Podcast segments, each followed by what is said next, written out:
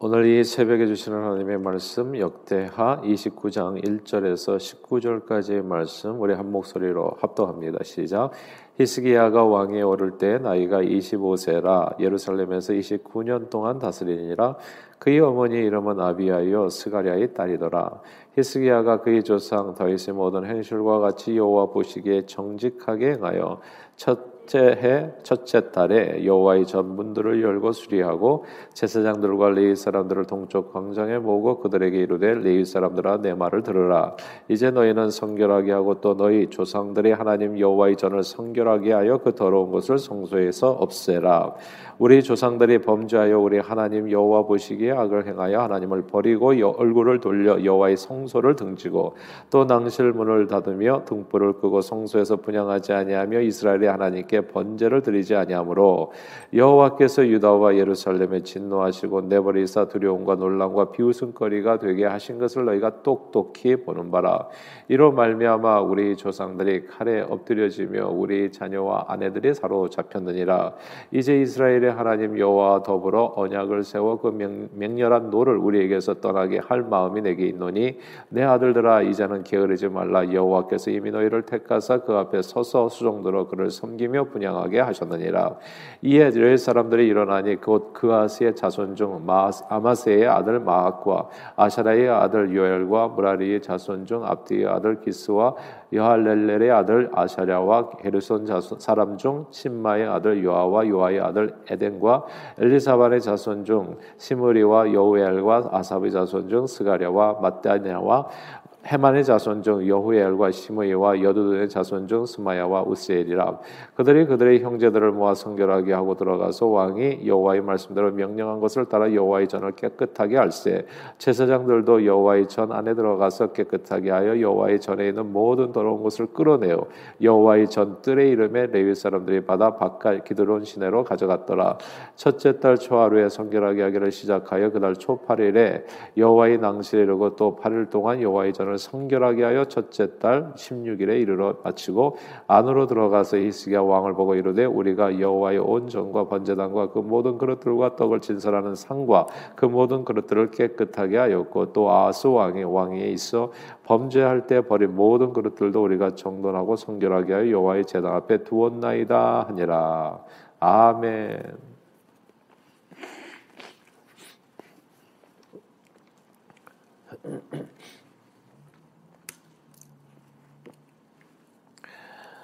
어느 연로, 연로하시에는 성도님이 갑자기 온몸에 이유를 알 수 없는 가려움증이 생기셨습니다.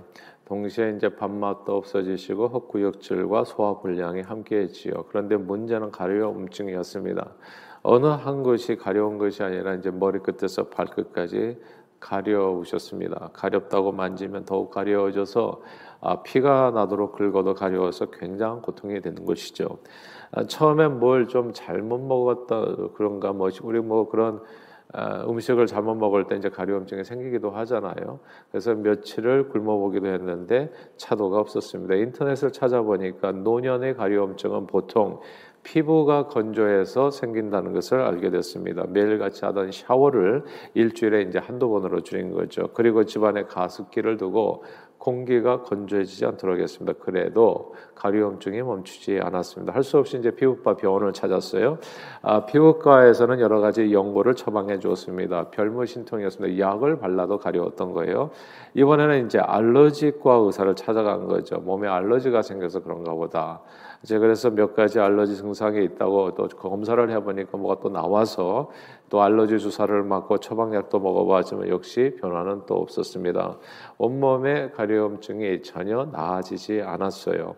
아, 그러자 이제 뭐 이렇게 저렇게 해도 안 되니까 가까운 지인이 막 아, 미라클 팜인가요? 만병통치약이라고 또 비싼 약을 사서 보내 주었습니다. 먹어보았는데 만병통치약도 듣지 않았어요. 할 수 없이 이제 온몸을 정밀 검사해 보기로 했습니다. MRI를 찍고 CT를 촬영하고 초음파 검사를 하면서 드디어 원인이 밝혀졌어요. 췌장에 작지 않은 혹이 발견되는데 그 혹이 소장과 간을 연결하는 이제 담관을 눌러 막으면서 담이 간에 쌓이게 된 겁니다. 그래서 그 담이 간에 쌓이게 되면서 온몸에 이제 가려움증이 생겼습니다. 이 문제의 원인을 찾기까지 한참을 이리저리 쫓아다니면서 고생을 했는데 마침내 문제 해결의 실마리를 정확히 찾아내고 나니까 치료가 어렵지 않았습니다. 막힌 담관을 뚫어주기만 하면 되는 것이었습니다. 근본적인 문제가 해결되자 신기하게 언제 그랬냐는 식으로 가려움증이 사라지는 것이죠. 어, 오늘 본문의 남유다 히스기야 왕의 왕의 아버지는 이제 아스 왕. 이제 아스 왕은 오랜 세월 대내외적인 문제로 고통했습니다. 온몸이 가렵듯이요. 북쪽에서 끝에서부터 남쪽까지 온 나라에 머리끝에서 발끝까지 이런저런 문제가 터졌습니다. 한 번은 북쪽에서 아람 군대가 쳐들어와서 심히 많은 사람들을 노예로 끌고 가더니 또 한 번은 북이스라엘과의 전투에서 수많은 사람들이 죽었어요. 하루아침에 막 12만 명이 죽을 정도로 또 몇 번의 이런 주요 강대국과의 전쟁에서 패배하게 되니까 그 다음에 뭐 너도 나도 달려드는 겁니다. 유다라는 땅덩이가 진짜 손바닥만한 땅덩이인데 그 주변 국가들이 너도 나도 달려들어서 동서남북의 북사통이 돼버린 거예요. 북쪽 끝에서 남쪽 끝까지 서, 동쪽 끝에서 서쪽 끝까지 과거에 완전히 굴복시켰던 에돔이 동쪽에서 일어나서 유다를 치고 그 백성들을 사로잡고 서쪽에서 또 블레셋 사람들도 일어나서 유다 남방 성읍들을 또 침범해서 동서남북으로 그것을 치고 또 차지하고 눌러 살고요. 남유다 아하스 왕은 나라가 이렇게 동네북이 된 이유를 열심히 찾았습니다. 도대체 왜 온몸이 다 가렵냔 말이에요. 이게 그냥 피가 나도록 긁어도 해결이 안 된단 말이죠. 그래서 열심히 찾았어요. 이쪽 저쪽 쫓아다니면서 그러면서 나름대로 진단을 한 겁니다.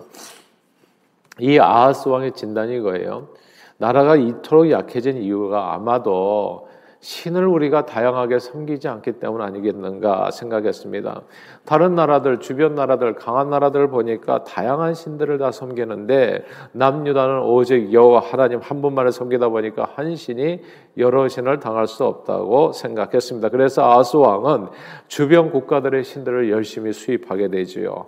수입해가지고 이 신도 섬겨보고 저 신도 섬겨보고 바알을 바알들의 우상을 부어 만들고 이방 사람들의 가증한 일들을 본받아 인신 예사까지 한번 드려보고 산당과 작은 산 위와 모른 푸른 나무 아래에서 제사를 드리며 분영했습니다.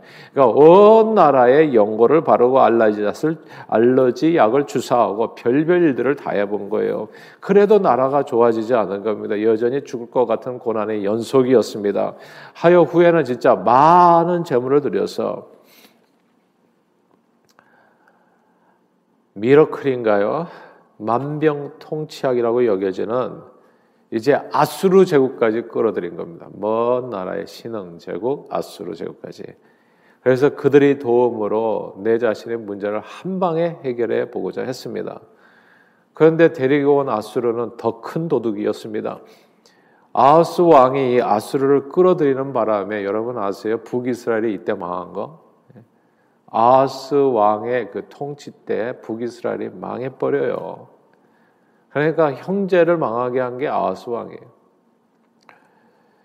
아, 그리고 남유다도 역시 큰 핍박을 당하게 됩니다.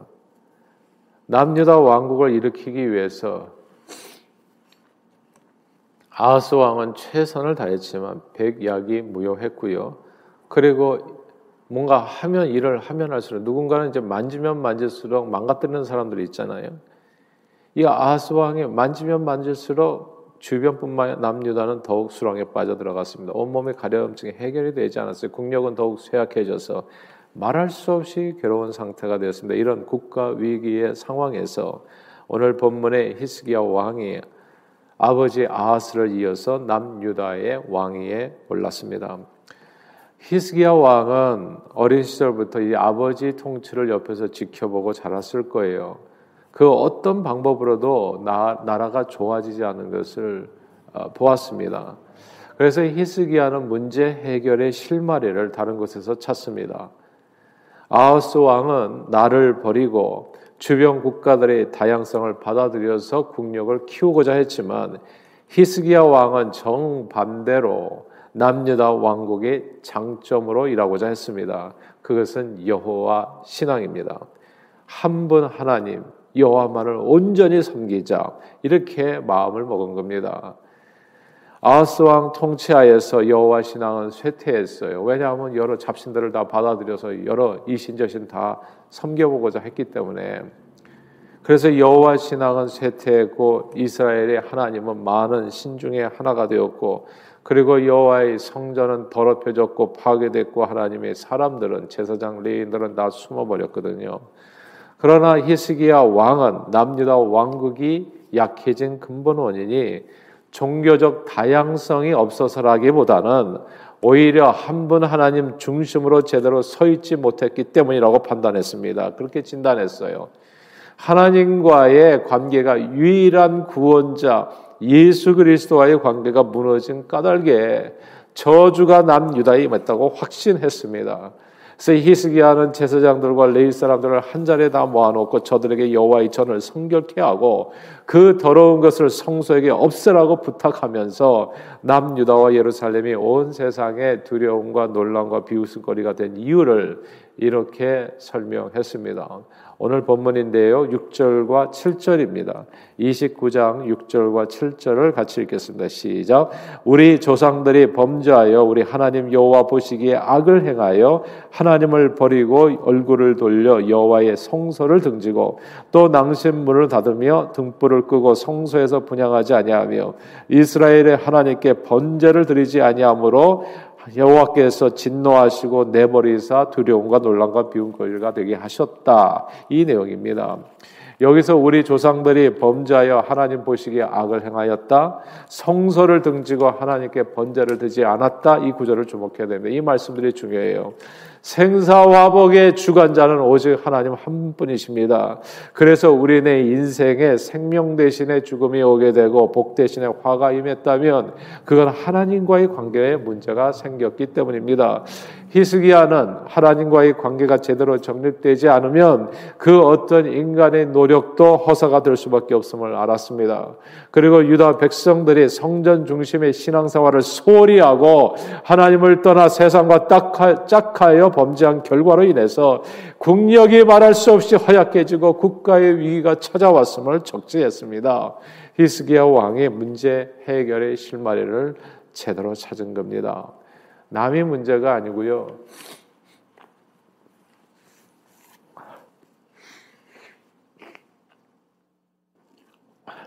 남의 문제가 아니라 내 자신의 문제예요. 내 자신의 신앙생활에 문제가 있었음을 깨달았습니다.